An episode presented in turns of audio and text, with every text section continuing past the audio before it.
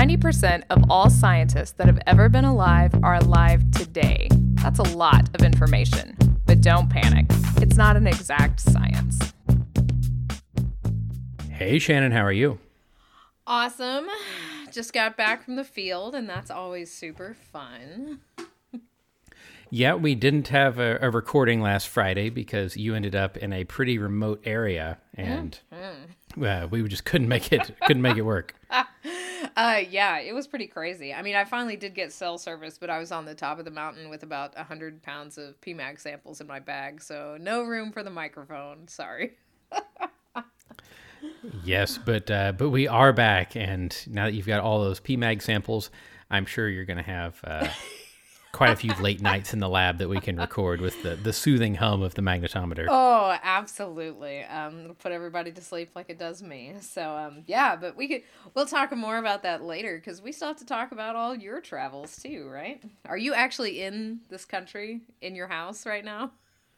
I am in my house at this moment. Do you even know which one's yours? Do you accidentally walk into like the wrong one? No, I still can remember which house is ours. Okay, just making sure. I guess your puppy dog probably lets you meet you at the door, right? Yeah, well, and, you know, if there are children, I know it's not my house. Turn around immediately. Yep, I hear you. Yeah. So, well, that's great. But no, I was in Boston last week. And shockingly, the weather was wonderful, wasn't it? It was better than it was here. Man, that's so weird. I thought for sure that this meeting was just going to be the worst idea ever, but it turned out pretty good. They got lucky. They're not lucky, John. They're meteorologists. They knew it was going to be fine. Also known as lucky. So true. But of course, what we're talking about is the 100th anniversary meeting of the American Meteorological Society. Yes, and they made a huge deal out of it being the 100th anniversary. Yeah, I imagine. I remember GSA's 125th anniversary, but that was still several years ago now. It was a big shindig. They had supposedly at their dinner, they had like food from the different decades of 100 years of AMS served. What? Yeah. What does that even mean? You know, I joked, I think it means they kept the same rubber chicken entree from the last 30 years. Yeah, exactly. Oh, that's okay. That's real strange. Okay. But no, they had that, and they had a bunch of historical sections and history of this, history of that. It was right down the street. Well, it was a little ways down from the AMS headquarters, which are in Boston. Mm-hmm. Yep. Yeah, so it was a good meeting. It was very large, and you know, I'm afraid this is probably the times that we're heading towards. But even for a meeting that it's not AGU proportions, but it was still over 5,000 people. Wow. Even for a meeting with that many people and knowing as much inconvenience as it would cause, it was like an airport. You had to take all the metal stuff out of your bags, go through metal detectors, and your bags were searched. Wow. Getting in every time. Every day? Oh, man. Well, no, not just every day, every time. Like you go out for lunch, you go through it again, coming back. Wow. That's crazy. I don't think I've ever been to... Actually, I don't think I've ever been to Boston. No. Mm-mm. So. And I've been to Boston before, and it was nice. I was just, and I think AMS also, they seemed somewhat surprised at the level of security that the conference center was providing or insisting upon. Better safe than sorry, I guess. Yeah. Did it get backed up? Like, go ahead. Did it get backed up? Did you have to like wait on the sidewalk to get in? I don't know if it ever got backed up very far outside. The main entrance, they had like 12 lanes. Oh, okay. All right. I always came across a bridge entrance from the hotel that only had 2 lanes, but there weren't very many people coming through it. But yeah, I mean, occasionally you would be 8 or 10 people deep. Interesting. Well, that's good though. That's nice that it was so well attended. I know. I don't know if attendance has been down, but it's always been sort of a smaller conference, so that's cool. Yeah, and the the attendance was up. The short courses were way up. They had more short courses than ever before, more short course attendees than ever before. Wow. Yeah, it's really becoming quite a meeting. That's awesome. I mean, you were there to teach, right? Or were you just there for drumming up business? I was there with the purpose of teaching. Okay. Yeah. Yeah. Gotcha. So we had a short course on MetPy. Mm-hmm. So I went there and did that with Unidata. MetPy has recently had this thing, we call it the declarative plotting interface. Okay. It's a simplified plotting syntax that it's not as versatile as the full-on syntax, but it has a much easier learning curve. And if you know GEMPAK, it has a very easy learning curve. Oh, that's what I was hoping you were going with that. Yeah, so our target with this syntax was to get people off of GEMPAK, and then as they learn more Python, they'll grow into some of the more advanced ways to do things. But I like it even just because you can still use the declarative to make your basic plot, and then go do your advanced stuff. It's just a lot fewer lines of code to write. That's awesome. See, good old GEMPAK. But we refuse to do some of the GEMPAK-y things, and we don't have, GPend and all that other crazy stuff. Fine. I love it. But GEMPAK, if you're not familiar, is a really quite old meteorological data plotting command line tool that some people are hanging on to for dear life. I mean, really old. Like, what, 30 years, 25 years old? It's at least 30 because it came from NCAR graphics. So I think it's probably older than 30. That's awesome. And you guys are finally like, fine, here. Have this. Well, there are some compromises, but a lot of it is, it's GEMPAK like. It's not GEMPAK. Right. Yeah, that's true. But we did some things like keep GEMPAK had, you could define a region, like say I want to see U.S. or any state like MA or AR. Uh-huh. They had thousands of regions all around the world. And, we ported all those over so you can use your favorite GEMPAK region. And the map focuses on that region. And there are some things like that to make the transition a little easier. That's cool. That's super funny. I mean, eventually these people are going to age out, right? One would think, but I met an undergrad last year that was diehard GEMPAK. Oh, no. Yeah. Okay. To which my reply was, well, okay, but it's end of life, and good luck. Oh, that's funny. Interesting. Did you get to do anything outside of teaching? Yes. Excellent. So, I stayed for an extra little bit on the end after teaching because the teaching was on Sunday.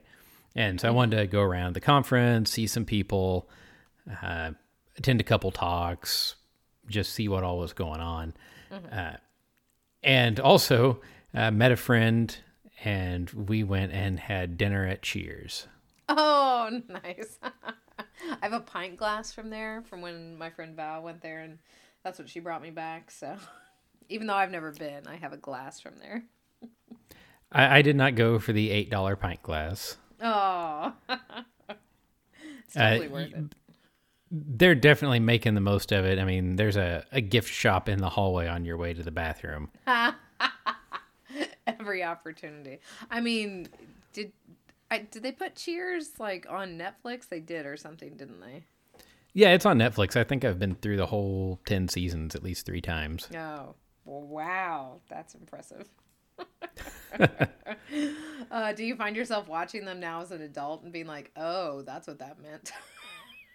Occasionally, yeah. Yeah. Mm-hmm. Yeah. I really enjoy that series. And, the bar in Boston, it's what inspired Cheers. The outside is the same, and they filmed that on location. But the inside of the bar is quite a bit different. Okay, gotcha. They have a set bar upstairs that looks like the bar that was on Cheers, but the actual bar, I think it was called like Bull and Finch or something. Oh, okay. before the TV series, it's a lot smaller. Gotcha. Oh, that's cool. But you know, they definitely had the Normberger and that kind of stuff. Oh, of course. Yeah. That's awesome. Excellent. And it was good. It was just, other than being a little pricey, I really enjoyed it. It was a fantastic place to stop and a cool atmosphere. Also went to the Boston Harbor, Boston Tea Party Museum. Oh, uh-huh. Yeah. Okay. So that was fun. Like I said, I haven't seen any of Boston, so I feel very, very like I'm missing an important part of American history by not getting out there, but I'll make it there. I would like to go and see more of the history, but didn't really have time. Gotcha. So, yeah, I thought it would be fun to talk about some of the talks and posters and things that I saw. And I found several potential guests that we're going to have on the show as well. Oh, nice. That's cool. Man, I haven't been to, meteorology stuff in a while because I haven't been to AGU. So I'm very excited to hear what's going on new and, or just interesting stuff that's happening, especially with a big meeting like this, so... There are a lot of cool things happening. I would still classify the research environment of meteorology as highly competitive. Oh, you could tell. Yeah. But I thought I would start out with talking about one of the history sessions that I went to. Okay. Assuming because this is the 100-year anniversary, right? Right. So they had all these sections on, the history of thing X or the history of field Y. Okay.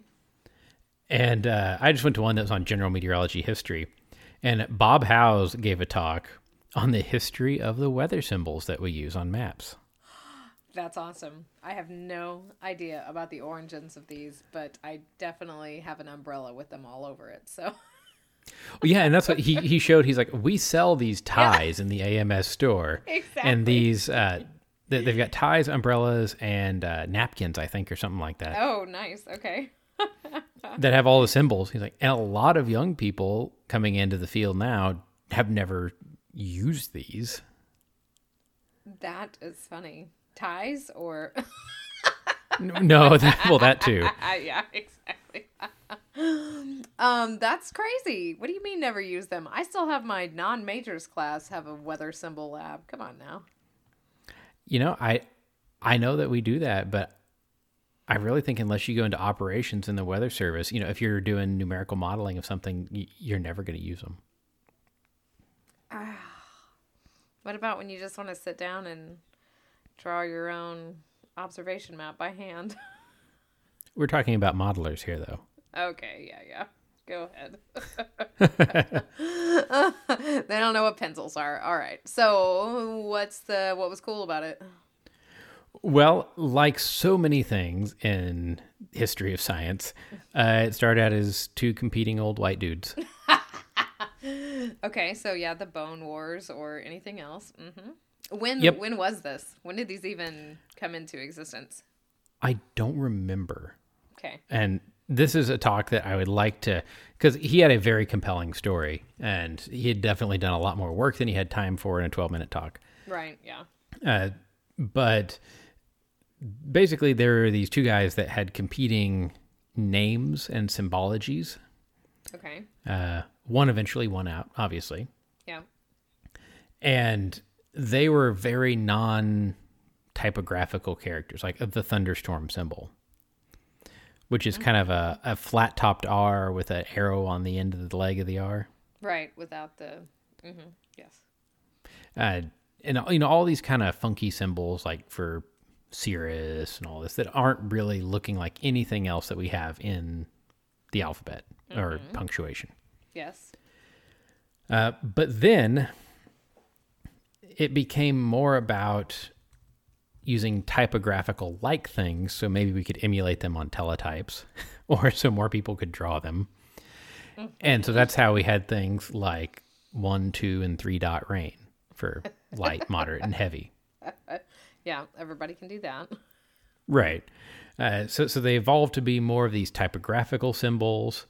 And one thing I really appreciated was he said, I used to have to hand plot these. And right. Warren Byler, who convened the session, was also talking about, like, yeah, you know, for the Weather Service, you would there would be somebody that's decoding the METARs, and they would hand that stuff to somebody that's going to make the plot. Mm-hmm. And that person plots it up and hands it to the analyst, who then contours it, who then hands it to the forecaster. Wow. And that's a lot of steps, and it all has to happen very fast, or the forecaster is getting out-of-date information. Right. So he said, you know, we had all these memorized, and he said the rule was that you had to be able to take a dime, and that dime had to totally cover the ob. The entire ob. Yeah. So you're drawing, you know, wind speed, the altimeter, the temperature, the dew point, any observations and all that, all in this little tiny area the size of a dime, and you have to do it fast because you got a couple hundred to do. That's unbelievable. That's awesome. Yeah. Oh, that's super cool. I guess I never thought about the speed of having to get that out. Yeah. Because all you had was a teletype spitting out METARs. Yeah, no kidding. Oh, man, that's great.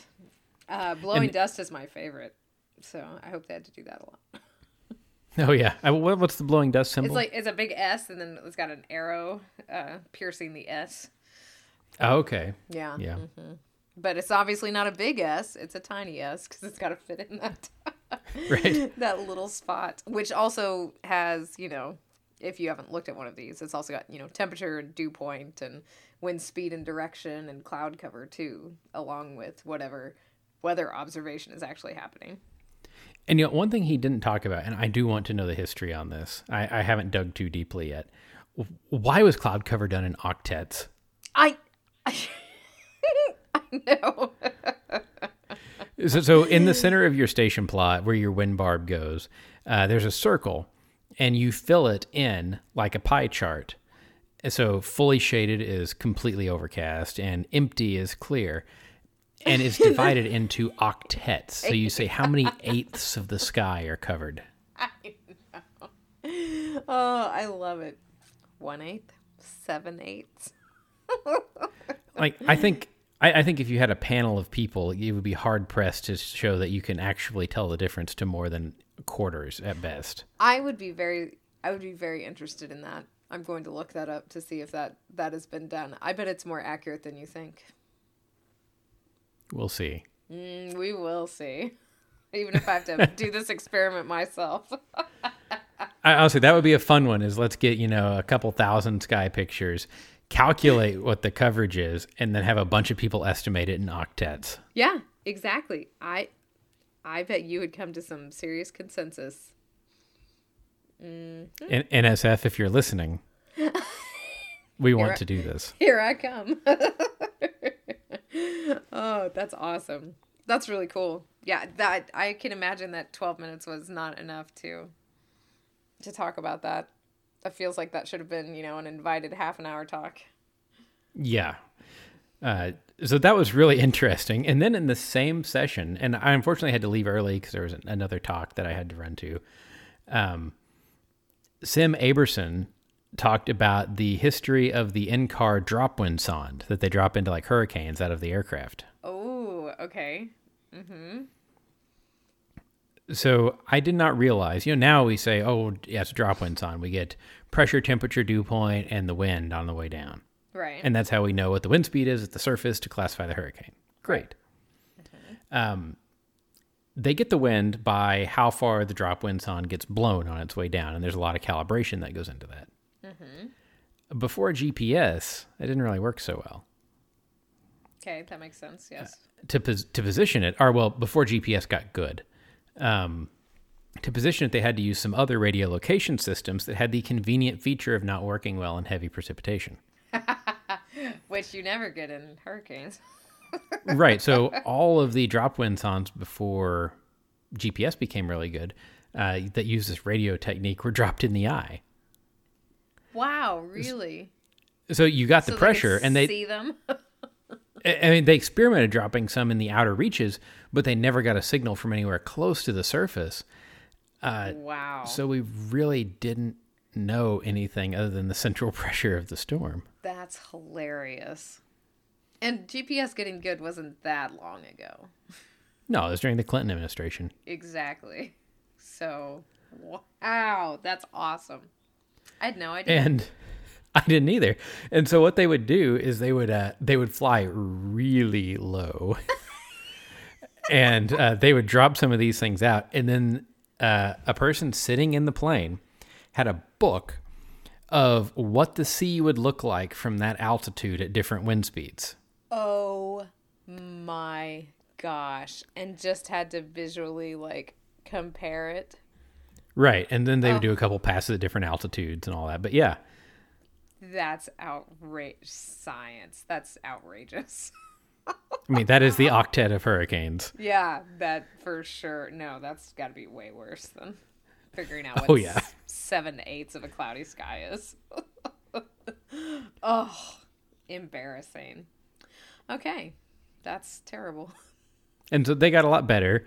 And then he also said, and I thought this was an interesting little tribute, one of the folks that spent a lot of their career working on these things passed away several years ago. And they were actually buried at sea in a drop wind pond in a hurricane.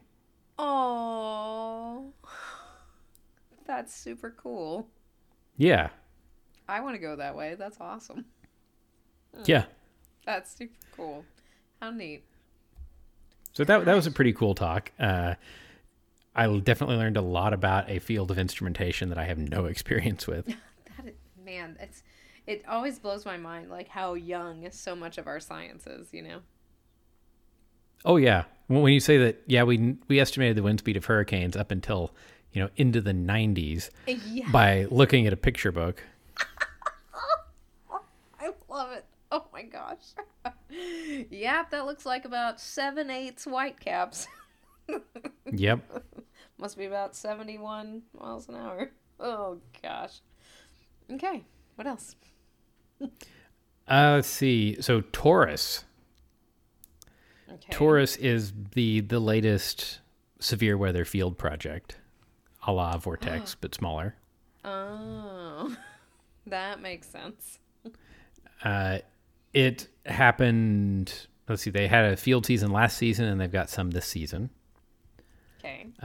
They were lucky enough on their first field deployment of the season to catch a tornado. Oh, my gosh.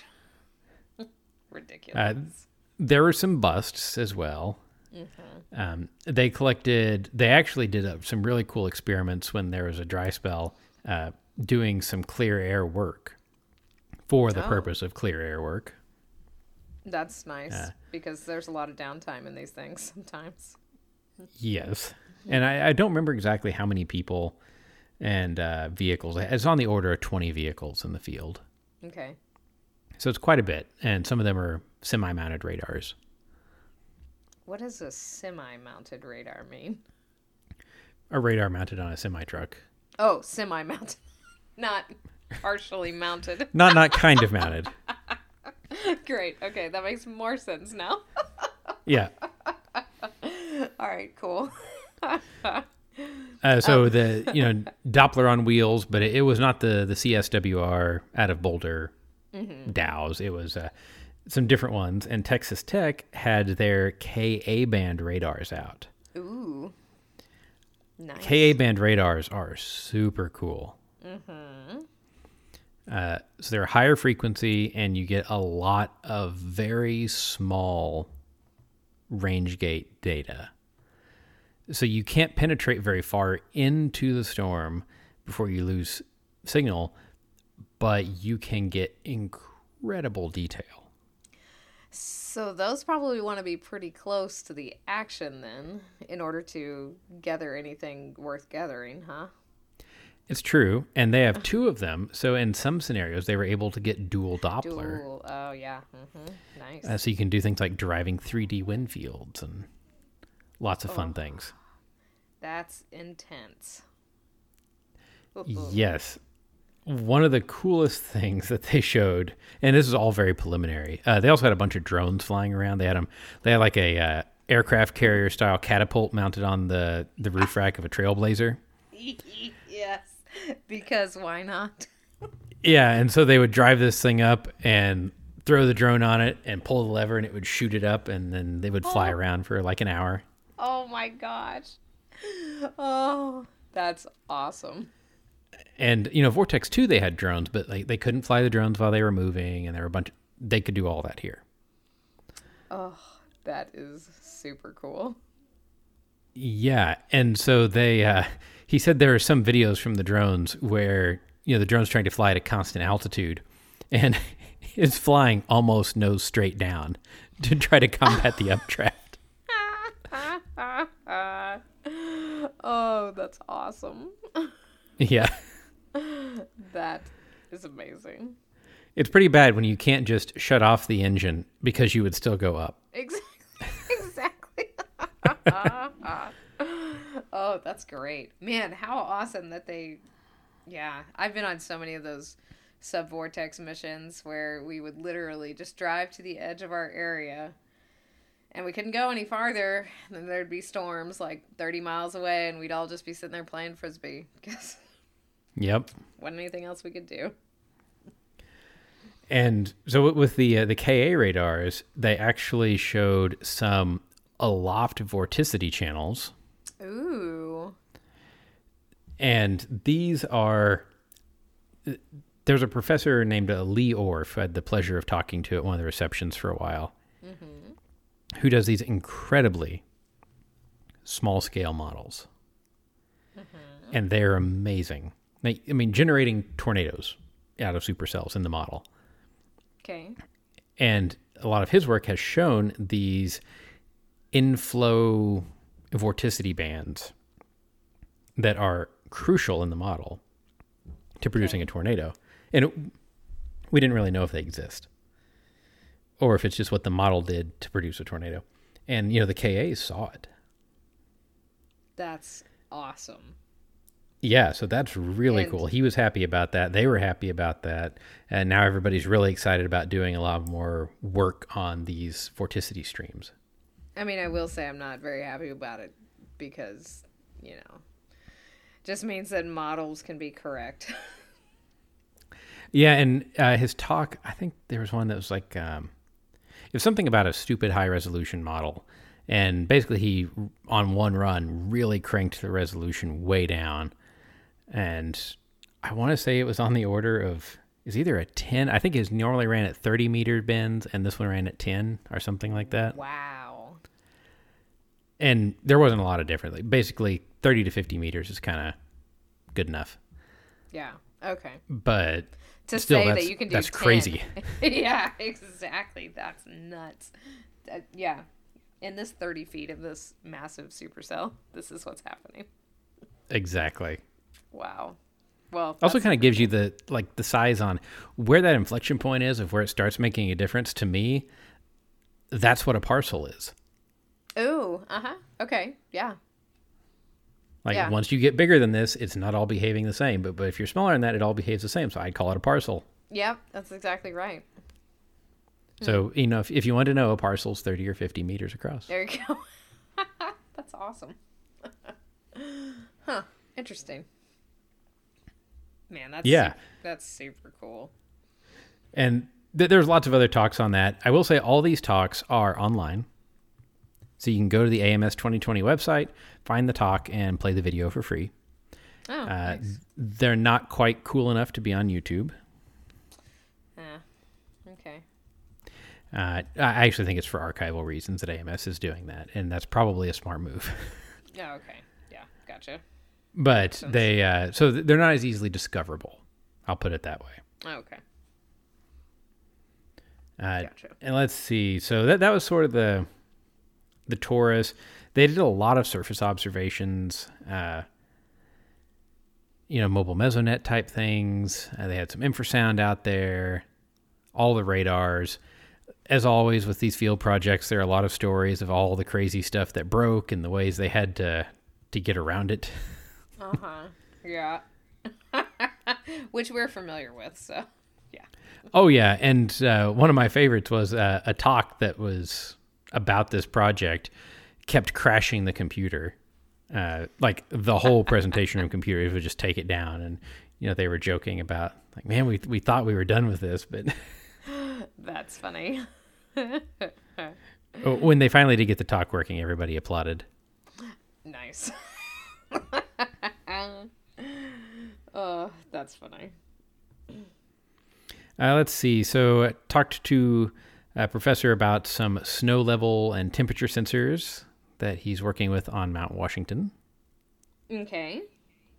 But I don't want to go into too much detail on that because I want him to tell us the rest of it because it's really cool. Fantastic. Anything about Mount Washington is super cool, so that's very exciting.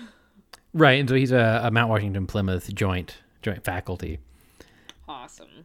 And this is some really cool work, and it's all done with low-cost sensors that, you know, you could mostly go on places like SparkFun or Adafruit and buy a lot of the components for. Mm-hmm.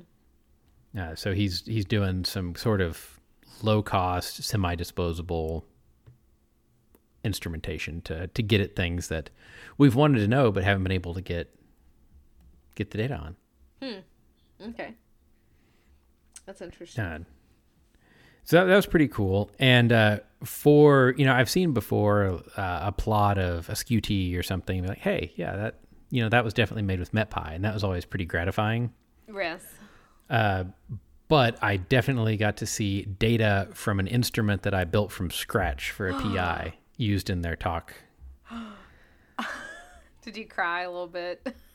It was exciting. Nobody else appreciated the data points quite as much. Oh, that's super awesome. And you got to see some really cool things, too, that I did not ever dream it would have been able to resolve. No kidding.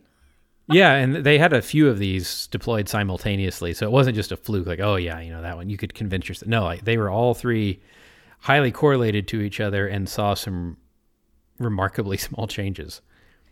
That is super cool. It's always nice to see your children out there in the world being successful, huh? Yeah, I was a little nervous, too, because I didn't know if they're going to say, well, and we tried this, and we couldn't resolve anything, or it didn't work, or the instruments broke. Yeah, I did not know how this talk was going to go walking into the room. Exactly. You're like, should I sit in the back or the front? Right. But it was a blast, and we got to hang out afterwards some and chat about ways to do things on future work and learn a little bit more about how it actually went. Ah, that's super cool. Okay, great. And let's see, I went down to the vendor area for a while, and I got to sit down and chat with the president of RM Young. That's awesome. Which was pretty cool. So RM Young makes mostly wind speed measurement equipment. The canonical anemometers are RM Young. And it was pretty interesting to learn about some about their company, and you know, they're sort of like me in that they vertically integrated a lot. He goes, well, we mold our own plastic parts, we machine our own parts, we design our own circuit boards. Like, they do it all in-house and always have, I'm guessing. Yeah, that's impressive. And all with a relatively small staff. So it was really interesting to talk with him and just look at some of the new instruments that they've got. Looking at doing a project that would involve some sonics. Okay. So sonic anemometers with no moving parts, and got to learn some about their new instruments that they've got and what they hold up to, and what's important for this project is weight. So it's been, it was a fun discussion, and he was very open. I just walked up and started talking to him and noticed who he was. And then like fangirled out a little bit. Right. And you know, when I said, well, I need to know the weight of this, he didn't say, well, it's in the data sheet or whatever. He said, I'm not sure, but I would guess about this. And then after AMS was over, sent me an email and said, I just walked out and put one on the scale and it weighed this. So, you know, this is somebody that's heavily involved with the company. That's super cool. Oh, that's super cool. And definitely gets all the nerds. I mean, how old a guy is he? Senior management age. Okay. yeah, I'm going to be vague. Yeah. Well, I didn't know how long RM Young had been around as a company. I would say he's definitely not the founder. Okay. All right. As his initials were not RM. Yes. That's still super cool, though. Wow. Yeah. I wouldn't be able to, like, stop smiling, probably.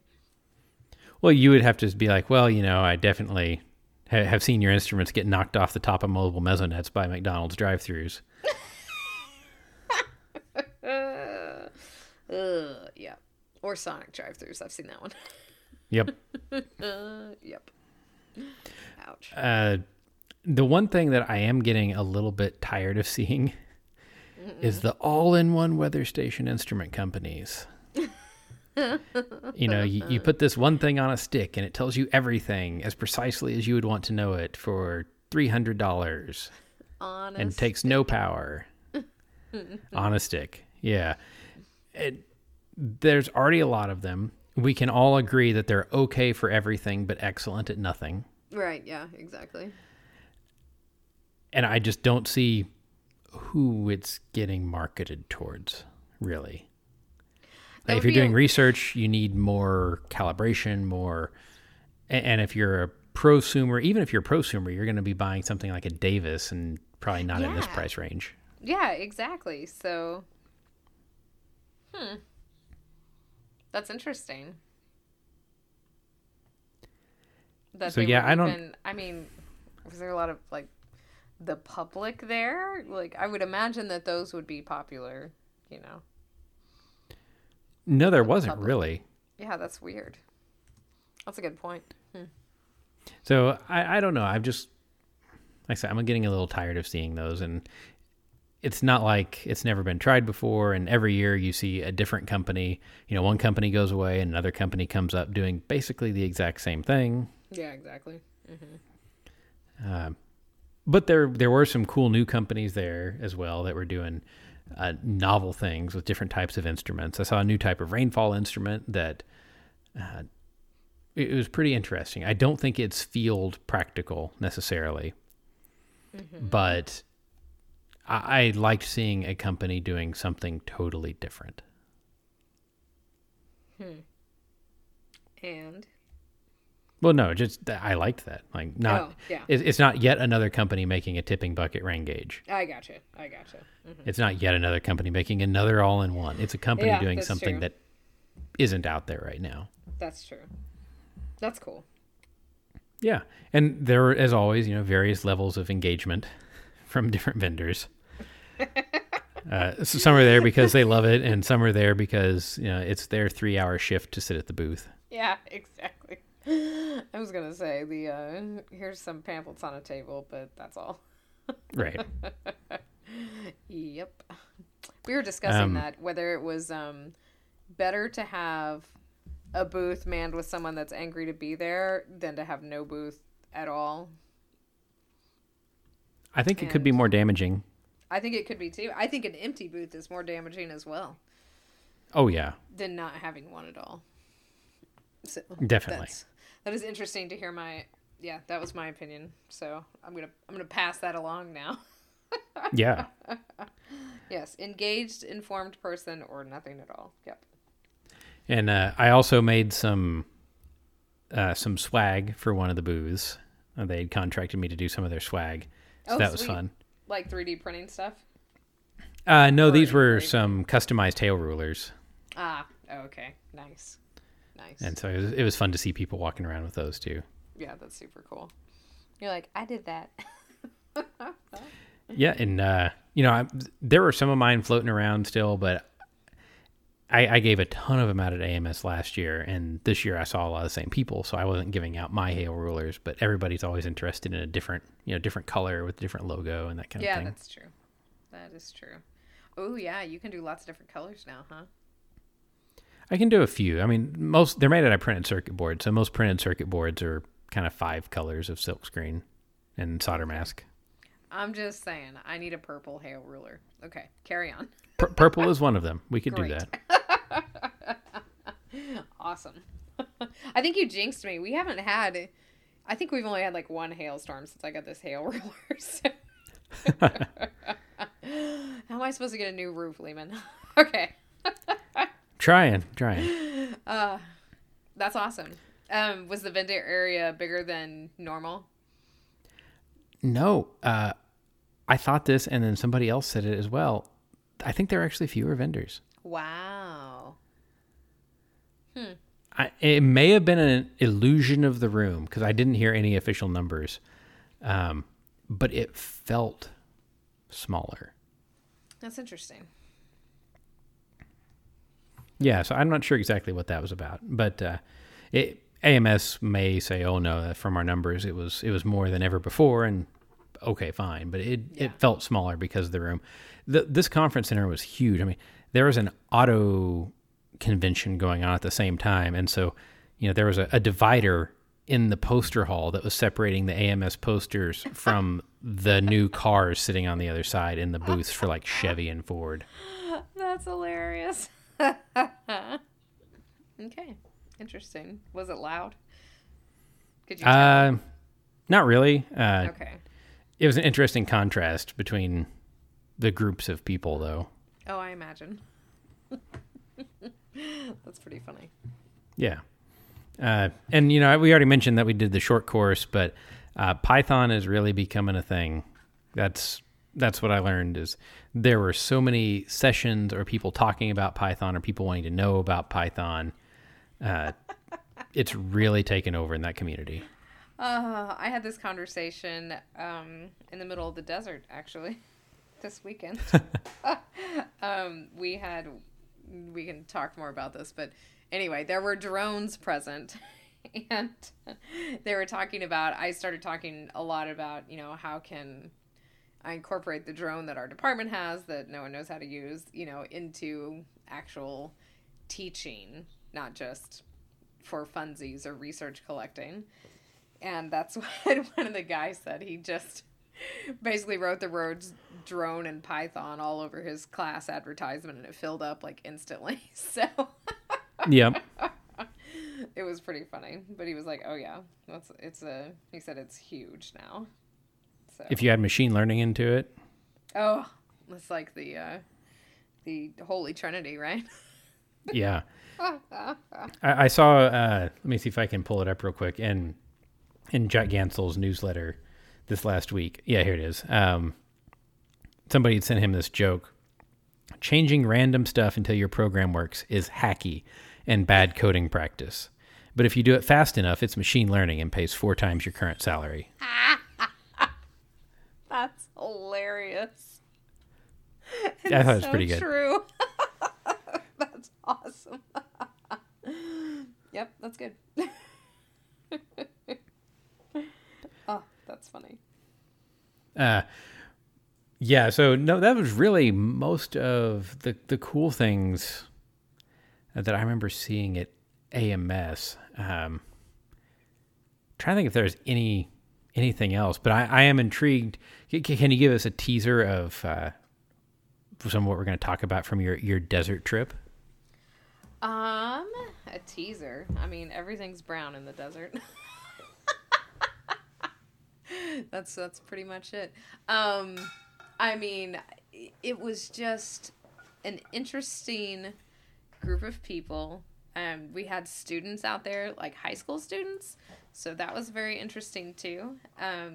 Because I was the only professor; everyone else was like, professional researchers. So it's always interesting to see that dynamic going on. But we taught the kids a lot of science, and it was interesting to see what they picked up on, I think. One of the main interesting things for me to watch was that the students had to do basically a documentary, and they had to produce it themselves. And so there was a lot that went along with that I didn't even know about. So that was really cool. Oh, wow. Yeah. Mm-hmm. So you'll like that. And like I said, the drone was super awesome. Drones. There were 2 of them. Mm-hmm. Nice. Yeah. I refrained from mooning them several times, but it was hard. We got our lives threatened if we looked at the drone. So it's really hard to be on the side of a mountain where literally one step and you will fall down and die. Well, you wouldn't die, but you'd fall quite a ways. And it's, you've got this like angry bee sound just hovering around your head. So were these like the quadrotor hovering drones, or were they the fixed wing airplane like? No. They were the quadrotor guys. The DJ, you know, phantom varieties. Oh, okay. So, yeah. Mm-hmm. Yeah, it was pretty funny. Oh, cool. Funny. Yeah. So it was neat. We tried to tie a slice of pizza on it and take it halfway up the hill, but we decided that was bad practice. So, yeah, it's a good time. All right. Well, I think we'll definitely hear some more about that. But talking about eating food when you're out in the field, I think is a great segue to this week's Fun Paper Friday. Gross. Oh, that was classic. And with that. Oh, and I also have to just say before we get to the title, I feel so bad. Listener Tim, who, you know, Tim of Cowbell Making fame, had made a video, and he sent it on my Twitter Messenger a while back, and I saw it and forgot to respond and forgot to link it out. It is a video of him making our cowbells. Like, he put together awesome. Some video of it, and it had clips of us complaining about not having travel cowbells in the background. And it was really awesome. So I just wanted to say thanks again. And there are several people where I didn't totally realize that you could request to message someone on Twitter if I wasn't following you, and it went to a totally different inbox. So sorry about that, folks. Oops. Wow. That's really interesting. My cowbells are so therapeutic. I cannot thank Tim enough for them. Yes. But so, speaking of therapy and, you know, eating food. Yeah, so assessing the caloric significance of episodes of human cannibalism in the Paleolithic by James Cole. There it is. If you've ever wondered how many calories you can gain by eating a person, this paper's for you. It is, and it will tell you by sections, such as torso and head, upper arms, forearms, thighs, calves, lungs, heart, kidneys, so teeth. Yeah. Like, what? It's a whole 36 calories right there. Oh, I just don't understand how you could eat them. I would imagine it's something similar to the bone, but I don't know. Really? Okay. So, not being anthropologist at all. Nope. I didn't realize how big a topic cannibalism was. Right? And I guess there is a... Would you say it's a meaty literature?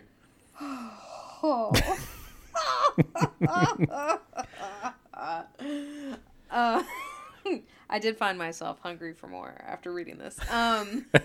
So I guess there is a fight between whether cannibalism was ritualistic or was just truly nutritional in nature.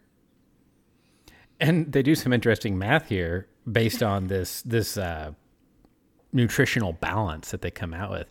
And like, yeah, you would basically need to consume your population to keep it alive, because we're actually not super calorie dense. And if you count how hard it would be to track down and kill another person versus something like a mammoth that doesn't know you're tracking it to kill it and eat it, you probably don't really get a lot of caloric benefit. I feel like you just summed up the entire paper. I feel like even though this is a relatively short scientific report in Nature, I feel like that's all it kept saying was that, yeah, we don't really have that many calories. You really have to eat, like, most everything to get the calories that you would need. And why would you want to hunt something of our size for not calorie benefit? Because, yeah, because we're crafty and can kill you back, and it's too hard, essentially. Which is, super weird. Right. And like with teeth, I think you'd have to do something like bone, like grind it up or something. Mm-hmm. I mean, you can get the marrow out. That's a delicacy, right? But he gives a whole bunch of 9 different documented sites of Paleolithic cannibalism. So obviously this is, something that we've all known before. But what I thought was really interesting was how can you tell that these bones are being cannibalized? Like there's a set of criteria for this. Yeah, like, is the base of the skull bashed out so they could eat your brain? Yes!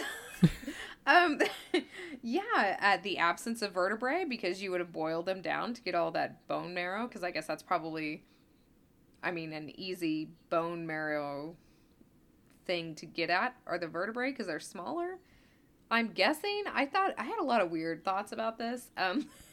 The cut mark arrangements, right? Long bone breakage, meaning you're breaking the bones in half long ways so you can suck out the marrow. Uh-huh. Yeah. Interesting. Similar butchering techniques on human remains as in faunal remains. Right. And, so you mentioned that, like, was this ritualistic? Was this... Well, why? And one possibility was like, well, when somebody died, what else are you going to do with them? Exactly. Which led to a whole nother thing of like, oh God, don't you get sick if that happens? Like, you really want to eat the old people?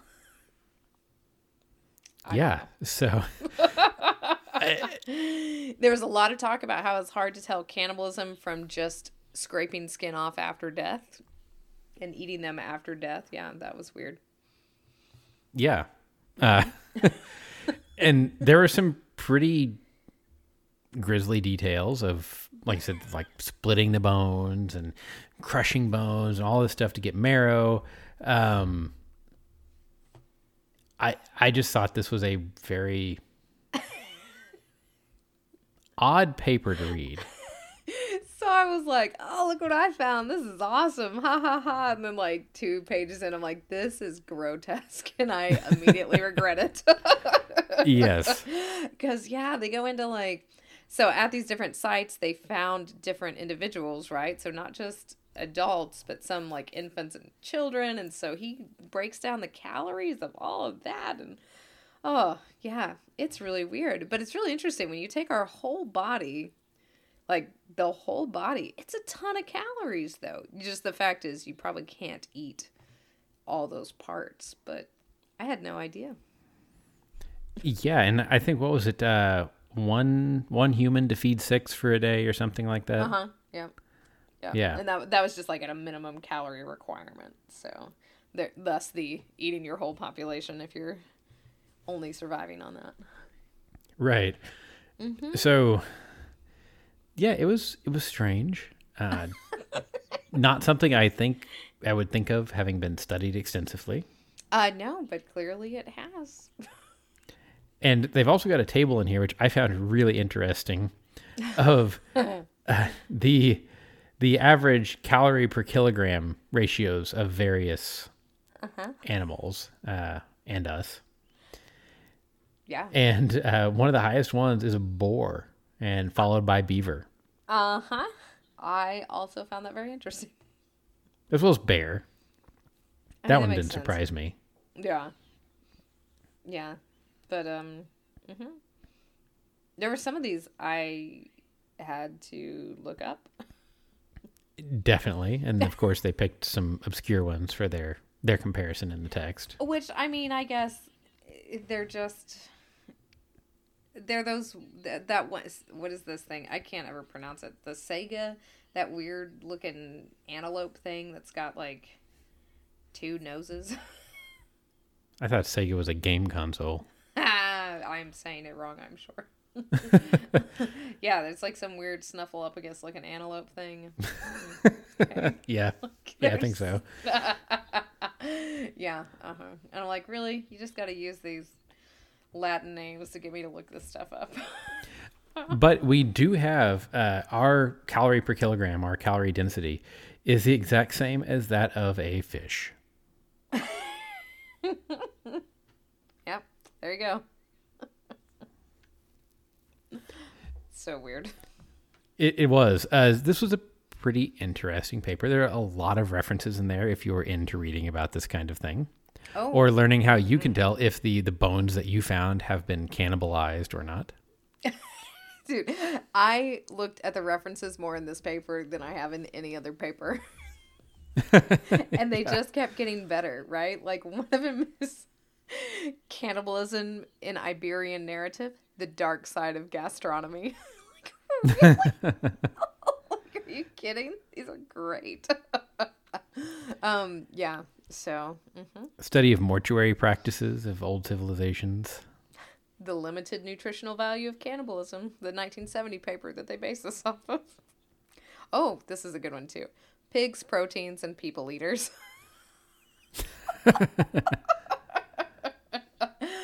Yeah, this is gross. I'll pick a better one next week. All right. Well, if you have a calorie density figure that you would like to send in, or photos of the bones that you found in your backyard, Shannon, how can they get a hold of us? I don't want those. I'm not going to give you any information. show@don'tpanicgeocast.com. You can find us on Twitter now that we know how to check those other inboxes. John is @Geo_Lehman. I'm @Shannon Doolin. Together we are @Don'tPanicGeo. We're in the Slack chat room on the Software Underground, the Don't Panic channel. And as always, thank you to our Patreon supporters. If you want to hear more cannibalism papers, you can also support us on Patreon, patreon.com/don'tpanicgeo. And until next week, remember, don't panic. It's not an exact science.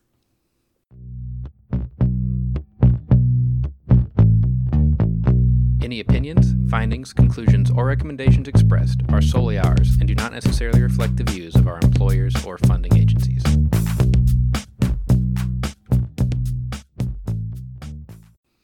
Unless you're counting the calories of human beings, and then it is. I'll say we're eating away at the competition. I don't